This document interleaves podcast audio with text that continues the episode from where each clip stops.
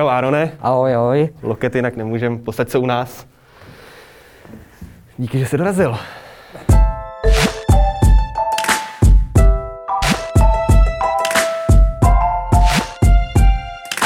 Dobrý den, jsem Honza Palička, vítám vás v novém dílu Kapitoly a mým hostem je Aaron Ginsberger, pražský podnikatel, majitel restaurace King Solomon, nejstarší košer restaurace v Praze.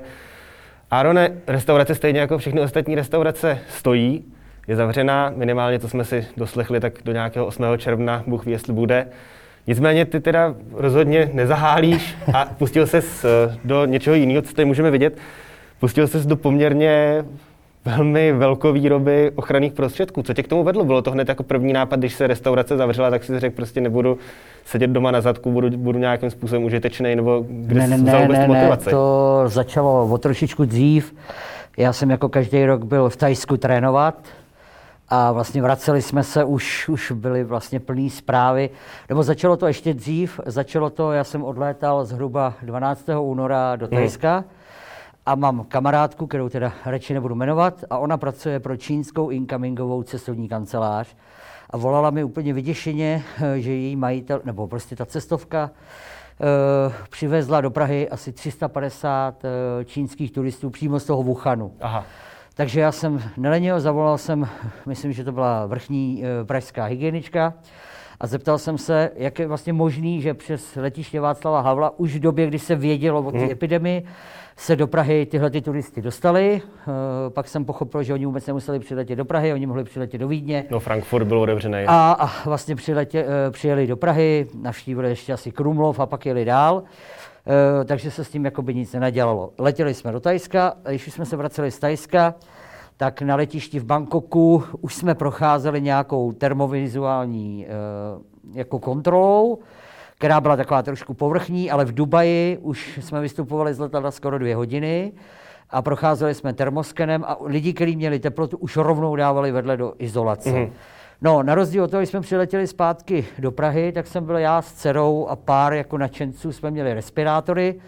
Uh, letadlo haha, hej, nikdo respirátor neměl a v Praze na letišti Václava byla nulová kontrola. Mm-hmm. Já nevím, jestli jsme přiletěli des, teďka kterýho přesně, ale pár dní na to vlastně přišla ta úplná to, to uzavření. Ten, ten, ten lockdown. A ten nouzový režim. Nouzový režim.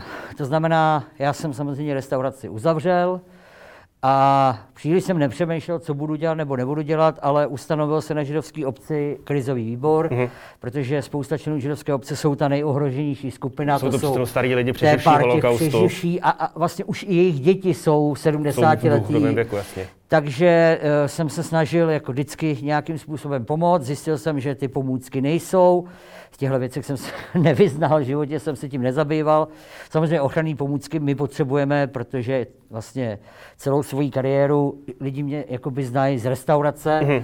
ale jedna z mých hlavních uh, jakoby činností je, že jsme certifikační agentura na košer certifikáty. Takže v podstatě ty hygienické standardy máš eh, nějak malíčku, celý život, no. když se přijede do sírárny, tak to tam vypadá ještě přísnější než při dnešní karanténě. Uh, takže jsem se podle návodu ve uh, World Health Organization řekl, že udělám dezinfekci, hmm. protože dohlížíme mnoho lihovarů, takže jsem měl přístup jakoby k lihu, ale pak jsem zjistil, že samozřejmě tak, jak kolega Žufánek, že to není taková sranda, protože to je pod určitými restrikcemi. V nějakém celním režimu, že vlastně Přesně Martinovi tak, to zakázali to je... kvůli tomu, že měl nedenaturovaný líh, Přesně který tak, ale, ale vy nemůžete obchodovat ani s denaturovaným lihem, hmm. Uh, protože, jak mi řekli na uh, ČVUT, žádný prvák, který nezná minimálně pět způsobů, jak z denaturátu udělat zase líh, nemá na té fakultě co dělat. Hmm. Takže uh, ani s tím se nedá jakoby obchodovat nebo vůbec to. No, jak jsi teda, jak jsi teda jako docílil toho, že... No, další problém že byl, dovolili, že já jsem strašně šikovnej, takže jsem si uvědomil, že kdybych to míchal, tak uhořím. Takže jsem se obrátil uh, přes svoje kontakty, jsem se dostal na radní z Prahy 7, která už organizovala, Praha 7 teda se zachovala úplně neskutečně super, mm-hmm. tam opravdu se strašně dobře uh, starají o ty svý ovečky a ona mi poradila, že na ČVUT se o něco snaží. Jelikož to je přes ulici, tak jsem se s nimi spojil a tam chviličku se bojovalo, protože celníci ty první dny ani přestože ČVUT předpokládáme státní organizace, tak tam problémy byly, potom se nějak vyřešily, možná na konci nás všechny zavřou, to nevím. Výsledek byl, že prostě ty hrdinové z toho ČVUT Eh, pomoh, namíchali tu dezinfekci, hmm. protože to jsou odborníci nejvyšší. A já jsem ji mohl potom distribuovat normálním lidem na Josefově plus židovský obci a tak dále. A oni sami jeli dál ve větších množstvích a saturovali hmm. vlastně já bych řekl, polovičku pražských nemocnic plus Praha od nich odebírá vlastně do dneška.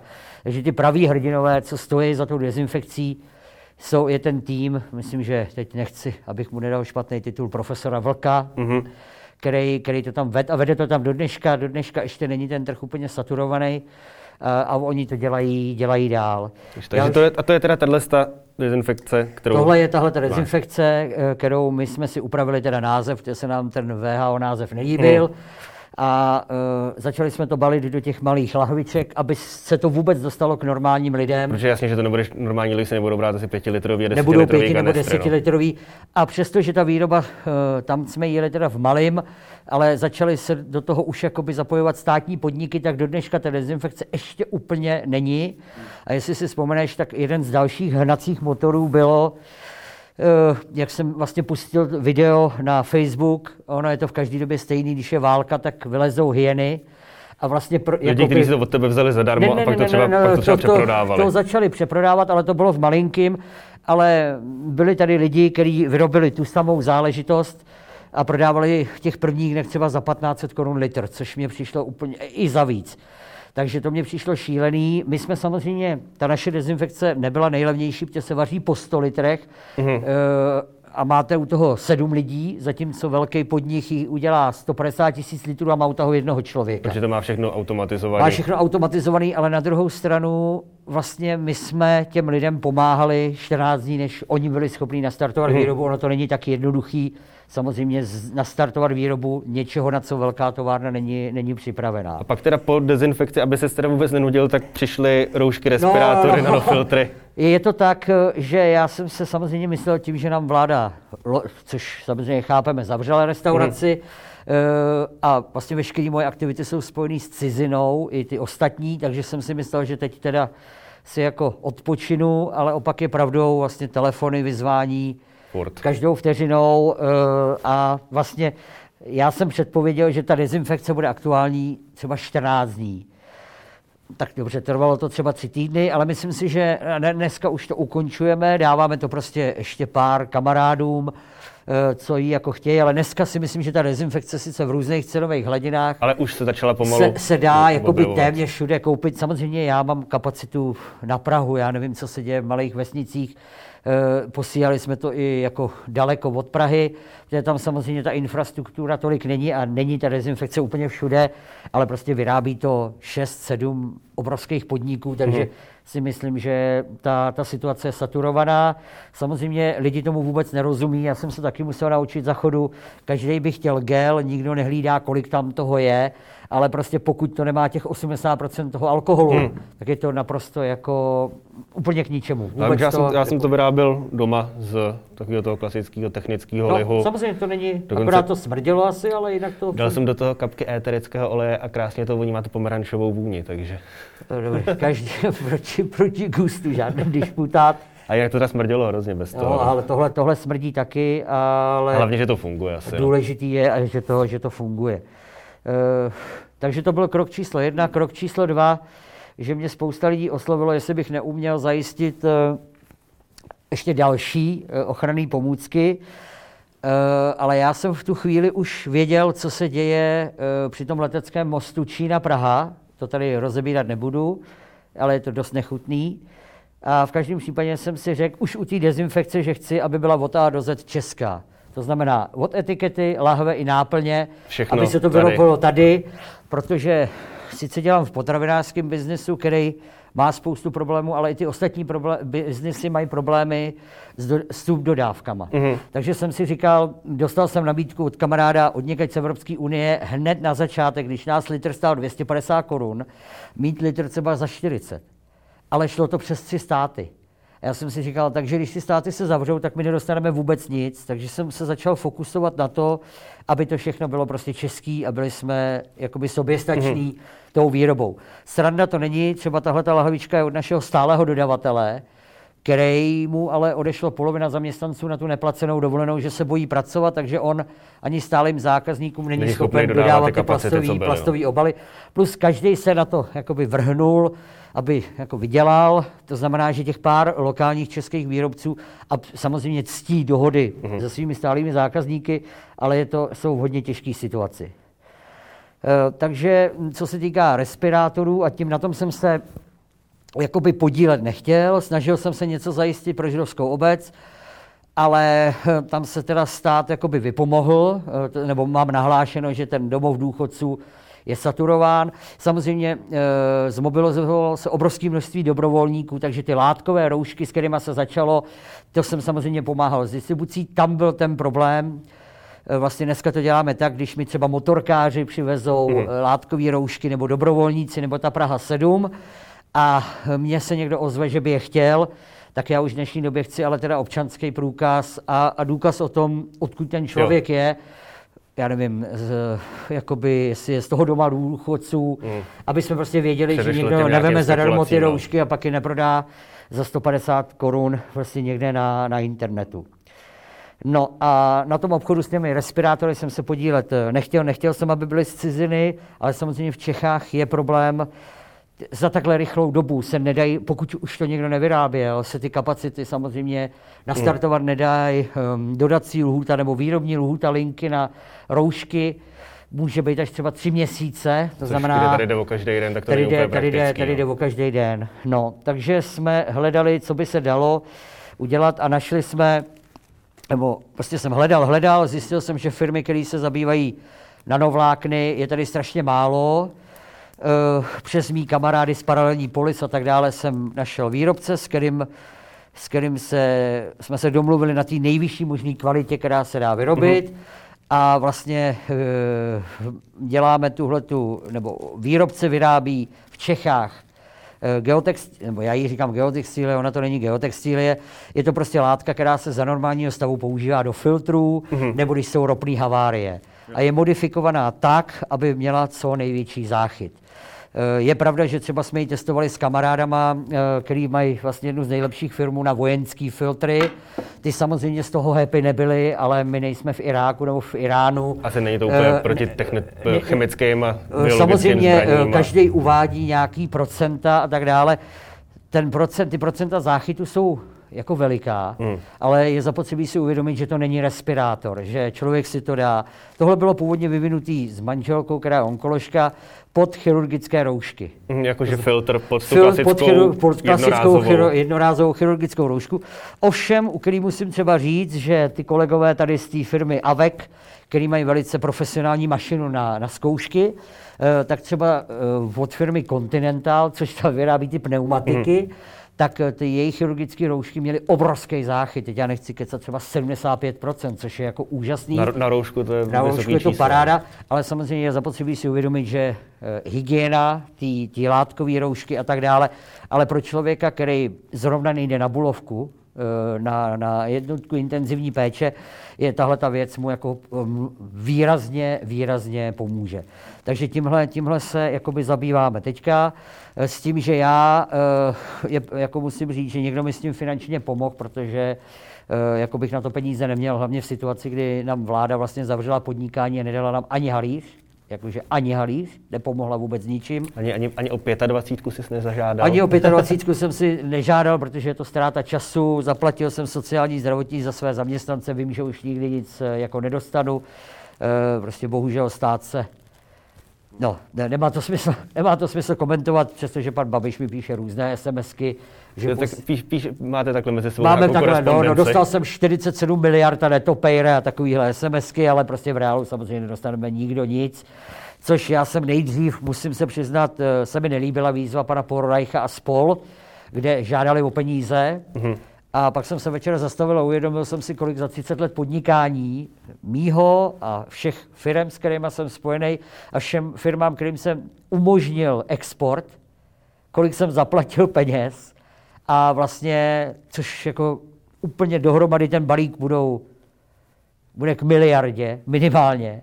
A když pak člověk by chtěl, jako, jako v celé Evropě to funguje, tak nedostanete ani halíř, tak eh, ale mě už jako nepřekvapí nic, to je prostě, to je dnešní realita. Telefonoval jsem s kolegama do Německa a ty říkají, a proč jste ve stresu? My jsme první den, a to byl velkou podskošer potravinama, malinký obchod v Mnichově, První den dostali 10 tisíc euro biankošek, ať si s ním dělají, co chtějí. Samozřejmě pak přijde kontrola a úvěr mají do milionu euro bezúročně a splácet to můžou 4 roky. Jiný svět? No, jiný svět, je, přesně tak. Takže to je věc, kterou dělám. Eh, já to neprodávám, prodává to obchodník, ale já s ním mám dohodu, eh, dal jsem si první limit podle toho, jak se to bude prodávat, 100 tisíc těch kusů já rozdávám. Mm-hmm. To znamená, nejdřív jsem si naivně myslel, že obědu domovy důchodců a tak, což teda není v mých silách, takže jsme to obrátili, oni se vždycky zavolají, vyšlou někoho do restaurace, eh, jako kde mám základnu, a tam my to předáme, protože jinak, eh, jinak by to jako nebylo, nebylo v lidských silách.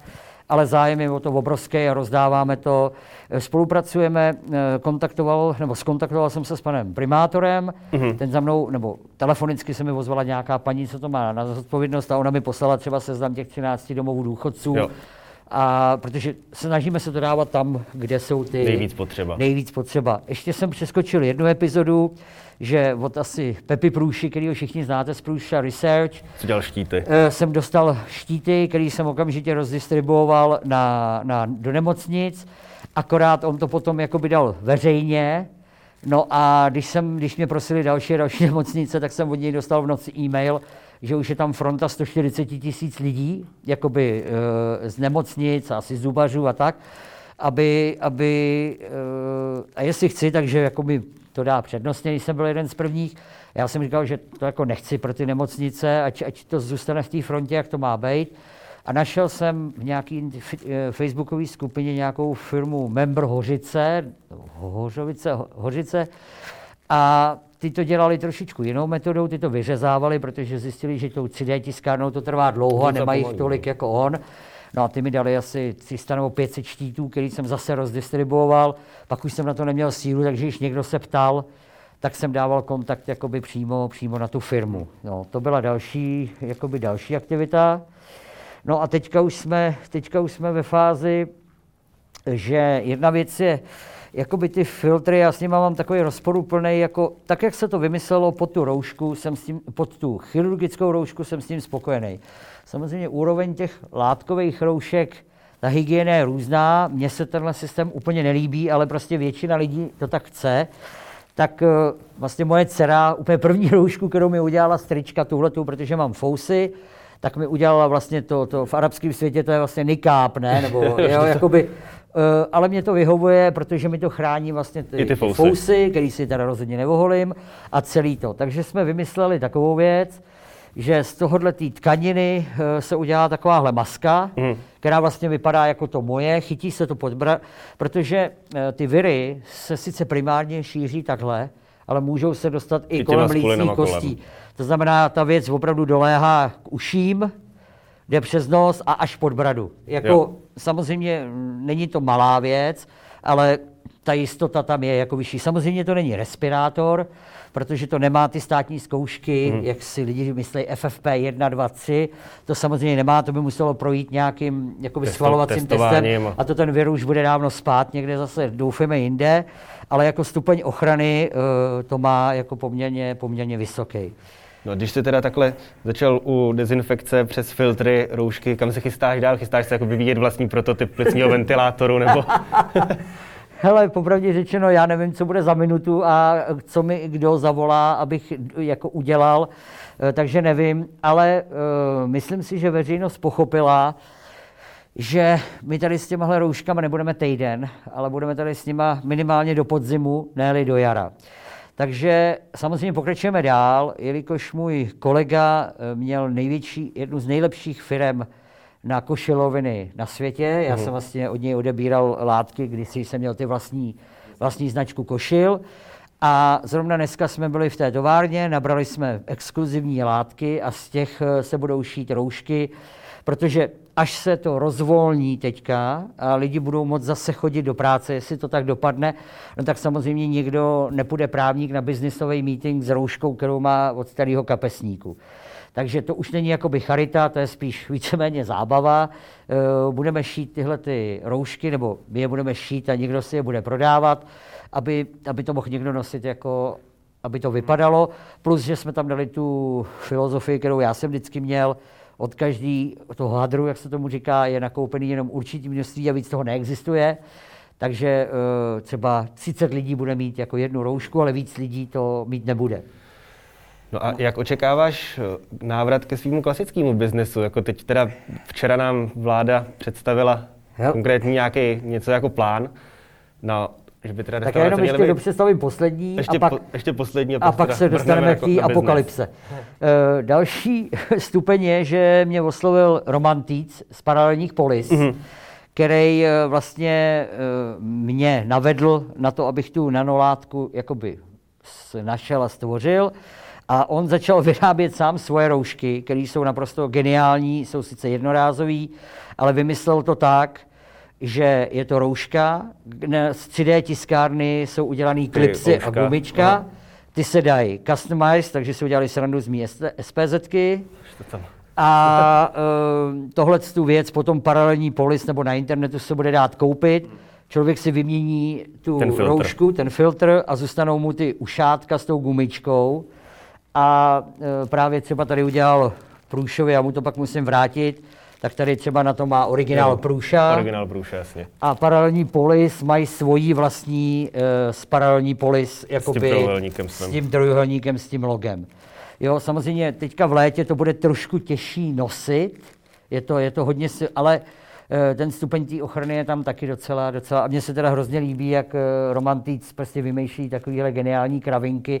Takže si myslím, tak že... už asi se dostáváme, jak jsi říkal, do toho, kde bude prostor na to, jakože bude tam samozřejmě ta užitná hodnota, ale že už toho lidi budou chtít asi, ať to i nějak jako líp vypadá. Samozřejmě, a když to, když to, to budou muset. A já si myslím, že to dopadne tak, uh, stoprocentně dopadne jako v Ázii, že lidi už si zvyknou na to a zvyknou si na to, když máte normální rýmu nebo chřipku. Tak si to vezme člověk, aby tu roušku. Já se přiznám, já jsem nevěděl, k čemu ty roušky jsou a vždycky jsem byl hrozně uražený, že Aziati u nás nosí roušky a jako jestli si myslí, že máme tolik smogu. No až v Pekingu, když jsem byl, tak jsem se zeptal, proč to teda vlastně nosí. A pochopil jsem to v čínském metru. Na posedmí jsem se dostal do, do soupravy, jinak to nešlo, kolik tam bylo lidí. No a oni říkají, tady někdo kejchne s normální rýmou a celý metro je okamžitě nakažený. Mm-hmm. Takže ty roušky primárně Aziati buď teda kvůli smoku, který tam mají, anebo aby byli ohleduplní ke svýmu okolí, pokud jsou zrovna nemocní. Myslím si, že ten návyk už nám tady v Evropě jako zůstane. Samozřejmě nebudeme nosit ty roušky asi tak intenzivně jako Aziati, ale, ale, ale prostě zůstane to s náma a když prostě člověk bude mít rýmu nebo smrkat, tak si asi tu roušku veme, aby ochránil to okolí. Hmm. Tak já ti teda děkuji, tedy, že jsi nás uvedl do problematiky ochranných pomůcek a zeptám se teda, kdy očekáváš a jaký očekáváš návrat k normálnímu biznesu, kdy se otevře třeba jako restaurace a plus by mě i zajímalo, protože jsi člověk, který dlouhý léta dělá na starém městě, takže znáš, jak to tam chodí, zažil jsi tam asi tak ledas co. Jaký, jaká je tam vůbec jako atmosféra mezi těma uh, obchodama, který tam dost často teda jsou zavřený, platí tam statisícový nájmy, jestli tam vnímáš nějak něco, jak moc se to tam myslíš změní třeba v následujících několika Ale měsících? Je to strašně, strašně těžká otázka, kterou si všichni kladem. Já můžu říct, jaký mám přání. Moje přání by bylo, já jsem v minulosti slyšel strašně moc pomluv a útoků na Prahu 7, tam šéfuje ten Čižinský. A e, teď, když jsem s nima začal spolupracovat s tou paní radní Burgerovou, tak jsem zjistil, že oni jsou úplně úžasní k těm svým e, lidem, co tam mají v nájmu. E, funguje to tam opravdu perfektně, moderně. Takže moje přání je, když se stalo tohle, tak aby se na to staré město vrátili Češi, aby prostě ty nesmyslné nájmy, které jsou úplně vykroucelý do nebe, nemají, nemají vůbec reálnou jako podporu v ničem, se vrátili na snesitelnou úroveň pražskou. A aby, aby prostě to začalo fungovat prioritně pro místní lidi a pak, až se vrátí turismus, aby si to ten turismus užil. Já když to řeknu tak, eh, jakoby já jsem tu první čepici, kterou jsme dělali v rozhovoru mm-hmm. Make Josefov Jewish Again, která teď se bohužel smutně změnila v tohle Make Josefov Alive Again. Tak eh, vlastně já, když jsem byl úplně mladý, tak nám Praha 1 nabídla, aby jsme si my jako židovská obec pronajmovala všechny ty prostory na Josefově, který patří, patřili Praze 1 a ať si seženeme nájemce a uděláme z toho kvetoucí židovský město. Mm-hmm. Bohužel to bylo v době, kdy obec teprve začínala restart po revoluci, toho takového závazku se všichni báli, e, tak to dopadlo, jak to dopadlo, zůstaly tam krámy, jaký jsou nějaký bábušky, matrošky a tak dále.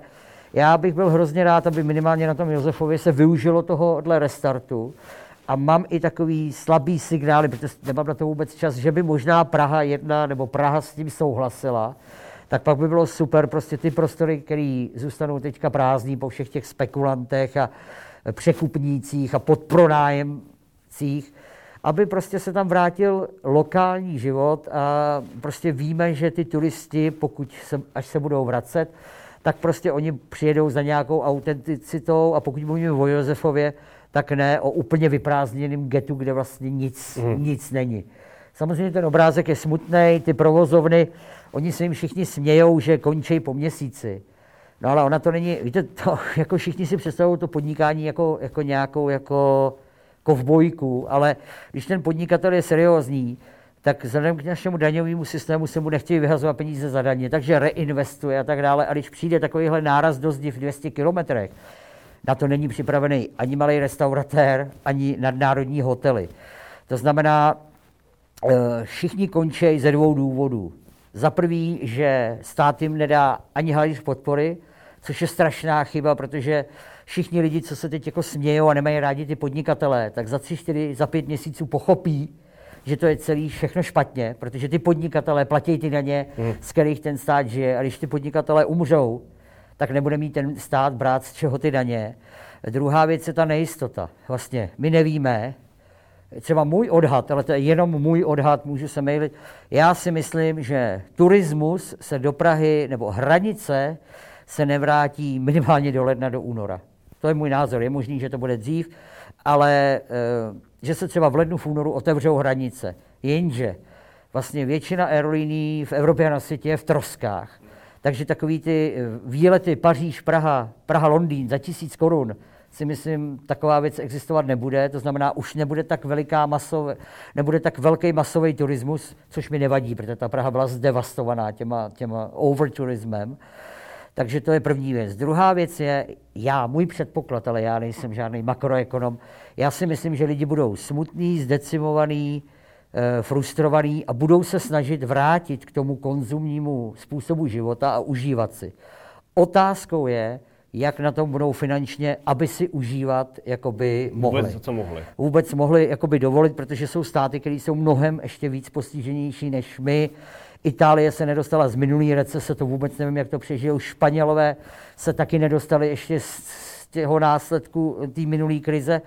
Takže já to úplně optimisticky nevidím. Kdybych, jako jsme mluvili třeba o provozovatelích restaurací a služeb pro českou klientelu, tak si myslím, že zase třeba po prázdninách už se to bude vracet pomalinku k normálu, ale věci, co jsou napojené na cizinu, tam to bude trvat mnohem díl a to je právě o tom, jak, jak jsi říkal, ty nájmy jsou obrovský, zaměstnanci se nevěděli, co říct teďka před tou krizí, takže ty podnikatelé, spousta z nich byla úplně jakoby na hraně.